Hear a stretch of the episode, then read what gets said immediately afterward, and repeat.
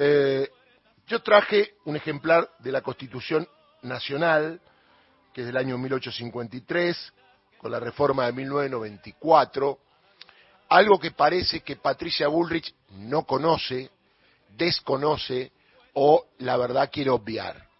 Lo digo por el protocolo ante piquete, así lo llaman los medios de comunicación, técnicamente no se puede llamar así, porque como un protocolo antipiquete. En todo caso, un protocolo para evaluar qué puede hacer desde el punto de vista administrativo, no penal, el Estado cuando hay una marcha reclamando legítimos derechos de gente que está perjudicada. Primer dato, Patricia Bullrich estaba en el gobierno del 2001, en el hecho más sangriento de la historia argentina, donde murieron 39 personas en todo el país y que terminó con el estado de sitio y con la salida de Fernando de la Rúa en helicóptero. La gente no se convocó por organizaciones sociales, por sindicatos, por gremios, salió espontáneamente asfixiada por el mal gobierno de Fernando de la Rúa, por las mismas ideas económicas de aquel momento que eran de Domingo Cavallo, ahora son de Luis Toto Caputo, y se veía en todas las pantallas, en los distintos lugares del país, cómo la gente espontáneamente iba saliendo en la búsqueda de las plazas, en la búsqueda de los congresos, aquí en la capital federal rumbo a Plaza de Mayo, rumbo al Congreso de la Nación. Yo estuve ahí, estuve con mi familia, como tuvo un montón de gente. ¿Por qué? Porque estaba asfixiado el país, porque además la clase media se sintió tocada, porque le querían quitar sus ahorros, que finalmente se los quitaron. ¿Se acuerda? El que puso dólares recibirá dólares. Fue la época, obviamente, de la alianza. Y ahora otra vez lo mismo. Otra vez quien, Patricia Bullrich, que en aquel momento lo que hizo es algo que hoy están haciendo otros, en un gobierno neoliberal, con matices libertarios que no se ven, de Javier Milei y de Mauricio Macri. En aquel momento Patricia Bullrich le sacó el 13% a los jubilados, a los empleados estatales, y Caballo te mandó a sacar 250 pesos por semana en el cajero automático, que era la plata que vos habías ganado con el sudor de tu frente, como dicen algunos, durante todo el mes que trabajaste. Con lo cual había problemas para pagar las cuentas y para comprar la comida. Porque hoy lo que está en juego es la comida en la mesa de los argentinos. Patricia Bullrich, que salió tercera, hoy es ministra de Seguridad. Un premio que le dio Javier Milei en función de que los votantes de Patricia Bullrich acompañaron al libertario para que hoy sea presidente de los argentinos. ¿Por qué tomé la Constitución? Porque todo, todo, y esto es bueno decirlo y más allá de cualquier ideología, el show de Patricia Bullrich con el protocolo antipiquetes no tiene ningún valor jurídico a la hora de perseguir personas. Porque hay un código penal. Si alguien comete un delito en una manifestación legalmente autorizadas siempre por la Constitución Nacional, debe aparecer el código penal, el juez de turno, si hay un delito infraganti, actúa la policía, nada nuevo bajo el sol. Porque imagínese, a lo mejor de Patricia Bullrich haber asumido antes la marcha a favor de Riquelme en la cancha de Boca no se hubiese hecho. Hoy, hoy se reúne el comité radical y si no entra la gente adentro, porque van a ser muchos para elegir autoridades, y la gente queda en la calle, ¿qué pasa? ¿Le van a pegar? ¿La van a sacar a los radicales que estén en la calle manifestándose pacíficamente por algo que tiene que ver con una cuestión interna política? Las calles son libres para que la gente pueda reclamar. No hay todos los días manifestaciones.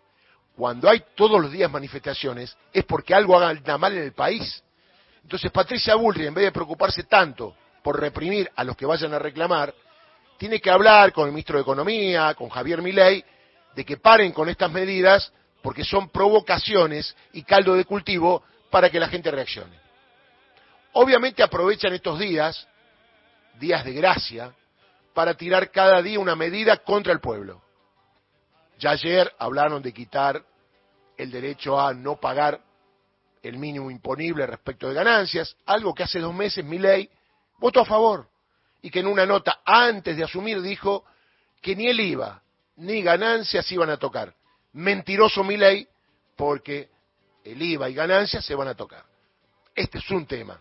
Hay muchos otros que mi ley no está cumpliendo. Obviamente el tema de la casta, la casta no paga nada. Para mí el tema de la casta es un verso, una palabra que se puso para que algunos compren la teoría de que en la política se va mucha plata. Y está probado a través del presupuesto nacional, que es el 0,00056, el gasto que se va en empleado público, en choferes, en remises, en lo que tiene que ver con el gasto que sí o sí tiene el Estado, como todos los estados del mundo. ¿Cómo un Estado va a trabajar si no tiene dinero para moverse? En cada uno de los ámbitos que tiene que manejar para ser el centro del funcionamiento de una nación, como en este caso es la República Argentina.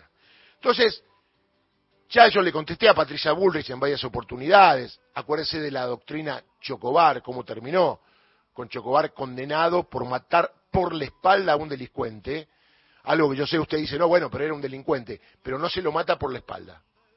Usted mira, pero los delincuentes matan por la espalda, sí, son delincuentes.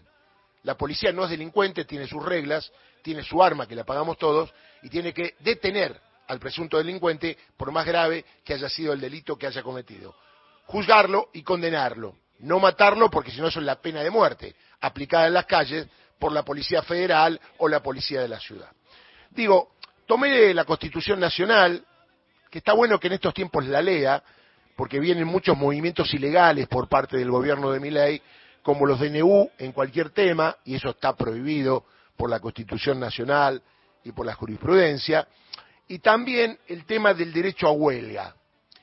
Ojo que los reclamos no solamente son por el derecho a huelga, que está contenido en el artículo 14 bis, que dice, queda garantizado a los gremios concentrar convenios colectivos de trabajo, recurrir a la conciliación y al arbitraje y el derecho de huelga. Y el derecho de huelga. Y el derecho de huelga. Punto. Respecto a las movilizaciones, la Constitución no dice nada porque ya está prevista en uno de sus artículos el derecho a manifestarse libremente en cualquier lugar de la Argentina. Obviamente con las reglas que se fijen en cada caso concreto. Entonces, si hay una marcha de panaderos que reclaman porque aumenta el pan, van los panaderos. Si hay una marcha de judiciales porque no le pagaron, van los judiciales. Si hay una marcha de hinchas de estudiantes que salieron campeones, hay una marcha de hinchas de estudiantes. O sea, la manifestación es libre, Patricia Bullrich. La manifestación es libre. Sos funcionaria, tenés que conocer la Constitución Nacional. Este circo mediático, porque yo escuchaba que mucha gente decía, muy bien Patricia Bullrich, muy bien Patricia Bullrich, ojalá no te toque nunca a vos. Porque además, ocurrido un hecho en una marcha delictivo, está el Poder Judicial, Patricia Bullrich. A ver, Poder Ejecutivo es parte del Ministerio de Seguridad, Poder Legislativo, el Congreso, paréntesis, y las sesiones extraordinarias y la ley ómnibus, se ve que el ómnibus no tiene para nafta, cierro paréntesis, y tercero, el Poder Judicial. Si alguien comete un delito, aparece un juez de turno y lo juzga. Y si tiró una piedra, como fue el otro día, alguien que tiró un botellazo al presidente Milei, ahora está detenido y está siendo juzgado. Así funcionan las instituciones. Si no, esto parece como un gobierno militar disfrazado con funcionarios elegidos democráticamente por el pueblo. No hay que engañar al pueblo. Entonces digo, y no distraigamos con el protocolo, vamos al fondo. ¿Por qué Patricia Bullrich habla de un protocolo a cuatro días de asumir si todo está bien? Si no hay ningún problema. ¿O es que teóricamente se dan cuenta, sería bueno, que con la masacre que están haciendo a la clase media y a los que menos tienen, el pueblo va a salir, va a salir espontáneamente. No hay convocatorias. Mire, en la Revolución Francesa nadie convocó, salió el pueblo, porque no tenía que no tenía para comer. Cuando le sacás la comida a la gente de la boca, el pueblo reacciona. No va a ser necesario el tema de los depósitos de los bancos, que seguramente también lo están pensando para más adelante, Si no, cuando te falta la comida, ya los depósitos pasan a segundo plano. No necesitan los depósitos, porque todo lo que transfieren de lo que es lo que recibe el pueblo y que no va a recibir a los que más tienen, son sumas millonarias, que en un pase de mano hacen que seamos más pobres al otro día de cualquier medida que ha tomado el gobierno. Un párrafo aparte para Luis Toto Caputo que dice que la gente está contenta con las medidas que toma el gobierno. Por favor, yo sé que no es su ámbito, pero camine por González Catán, camine por el centro de la ciudad de Buenos Aires, la más rica de la Argentina, camine por los barrios, inclusive Palermo, vea a la gente dormir bajo los lugares más inhóspitos y darse cuenta que no está contenta la gente con las medidas, y mucho menos. Me parece que no está acostumbrado el ministro a codiarse con la gente común. Es millonario, vive viajando. Mire, tanto es así que cuando ganó mi ley, él no estaba ni acá, lo convocaron después. No estaba ni en los papeles, porque el ministro de Economía era otro. Una vez que ganó, mi ley lo llamó y dijo, ah, estoy acá, disfrutando de mi ganancia. Bueno, te necesito por el tema de la LELIC, la timba financiera, no es lo mío, yo soy libertario. Una mezcla explosiva de libertario, de gente que juega la timba financiera, de alguien que reprime como Patricia Bullrich y cree que eso está bien, y le quieren vender a la gente que reprimir está bien. Lo está, está bueno prevenir, no reprimir. Entonces, ¿qué pretenden con esta medida? Que la gente se quede en su casa. Bueno, si no tiene para salir y para viajar, se va a quedar. Pero algunos van a salir, porque el pueblo se organiza. La historia de la humanidad es la lucha permanente de los pueblos en busca de su liberación. Y la liberación tiene que ver con tratar de estar bien, de un estado de bienestar. Entonces, si vos provocás con estas cosas, guarda que si en cuatro días generás este caldo de cultivo, en un mes estamos hasta acá. Y estamos en las fiestas. Ni siquiera superaron el tupé de esperar hasta fin de año.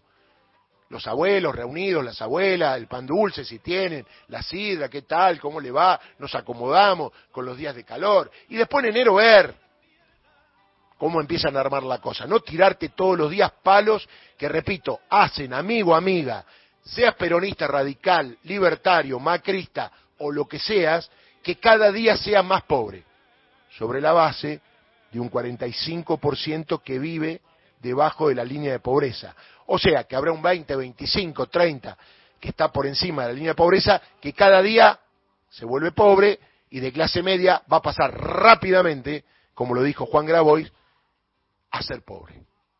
Entonces, con las amenazas de Bullrich, se lo digo yo que tengo alguna experiencia y usted también, que peina canas, ¿cuántas veces le dijeron no salgan, cuidado? El 19 y 20 de diciembre nadie dijo que la gente salga, salió porque estaba hasta acá, asfixiada. Y en el Cordobazo se organizó con los gremios porque estaban hasta acá de Onganía, y Onganía se tuvo que ir. Y en la Revolución Francesa la gente tenía hambre, quiero pan, quiero pan.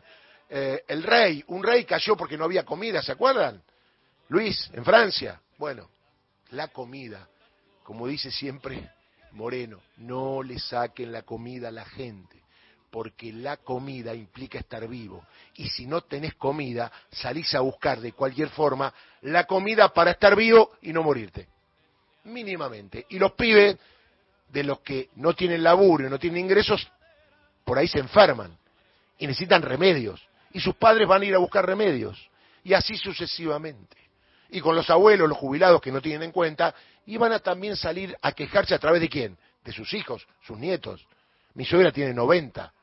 No va a salir a protestar porque está en salud complicada. Pero sus hijos, su gente que lo acompaña, hay que salir, hay que comprometerse para que no te pasen por encima más allá de los dirigentes.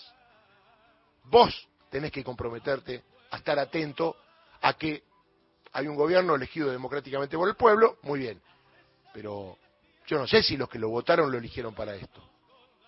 Ahora, si vos me decís que el 55% quiere esto, son todos los que están bien, entonces hay más gente rica o de clase media que pobres, no creo que sea así.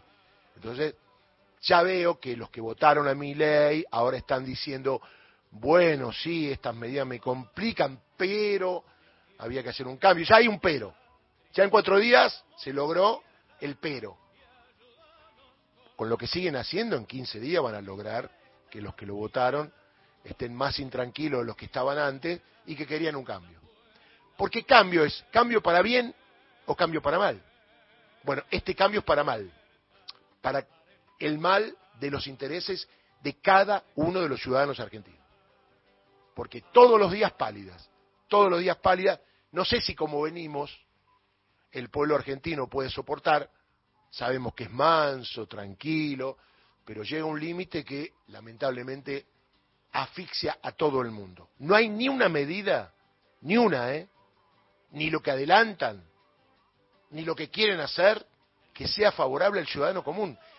Ni siquiera el respeto al 55% que lo votó, a 14 millones de personas. Ni más decirle en, en enero, cuando se saquen los subsidios. Le podemos hacer una cuentita de un tipo que gana 400 lucas, más o menos un buen sueldo, 400 al menos hasta que ganó mi ley, y que tiene que pagar 200 de alquiler. ¿Cómo sigue su historia? De ahí hasta fin de mes. Hay un montón. Saco lo de la pobreza que no tienen, sino la clase media, 25 o 30%. ¿Cómo hace? ¿Y hasta cuándo alguien que votó a mi ley por el cambio se le va a ir la vergüenza de decir, uy, che, yo lo voté, pero me está haciendo mierda? Ya en cuatro días están con el pero. Es un avance, ¿eh? porque los primeros meses son, ay, el gobierno anterior se tenía que ir porque era un desastre. Yo lo único que le digo que el churrasco, hasta que se fue masa, salía mil pesitos, mil y pico. Ahora el churrasquito te sale como dos lucas. ¿Qué pasó? Entonces, generalmente cuando las cosas están mal, el gobierno que gana le echa la culpa al anterior. Pero porque está mejorando algo si el que gana no mejora nada, las cosas están peor que antes. En todo caso, si con el otro estaban mal, seguí mal como el otro, no más para abajo. Eso es lo que no puedo creer como la gente no entiende. Hoy son más pobres que durante el último día de presidencia de Alberto Fernández. Y vas a seguir así.